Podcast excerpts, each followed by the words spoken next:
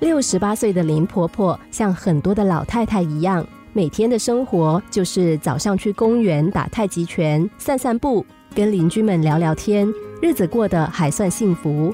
她有两个儿子，都在外地工作，好久才回来一次。好景不长，有一天林婆婆下楼买菜的时候，不小心从楼梯上摔了下来。当时她痛得连说话的力气都没有了，身边又没有别的人。还是好心的邻居及时发现了他，把他送到医院，然后通知他两个儿子赶紧回来。这次林婆婆摔得不轻，手臂和腿都骨折了，光是住院费就花了不少。除去医疗保险的部分，林婆婆还要再支付一大笔钱。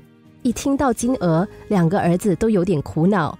一个儿子说刚买了房子，手头没有多余的钱；一个说刚买了车子，车贷吃紧。但又怎样呢？看着两个儿子勉强分担这笔费用的时候，林婆婆的脸色很难看。不过，真正麻烦的还在后面，因为行走不便，林婆婆出院之后再也不能一个人待在家里了。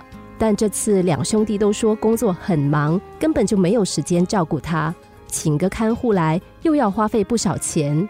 兄弟俩到处打听，才找来林婆婆的妹妹。同样六十多岁的姨妈暂时来照顾她，但姨妈也有自己的生活啊，将来怎么办呢？兄弟俩还在烦恼。如果工作的确让我们脱不了身，不妨回想一下自己漫长的成长路上，父母是怎样付出了心血，倾注了爱心。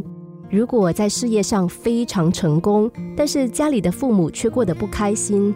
这样的人生又谈得上多大的成功呢？如果说父母爱孩子需要的是陪伴，那么孩子回报父母最好的就是孝顺。当父母需要我们的时候，每个人都有义务让他们老有所依。这样的依包含很多，就像是你曾经依靠他们一样，为他们拿出尽可能多的依靠。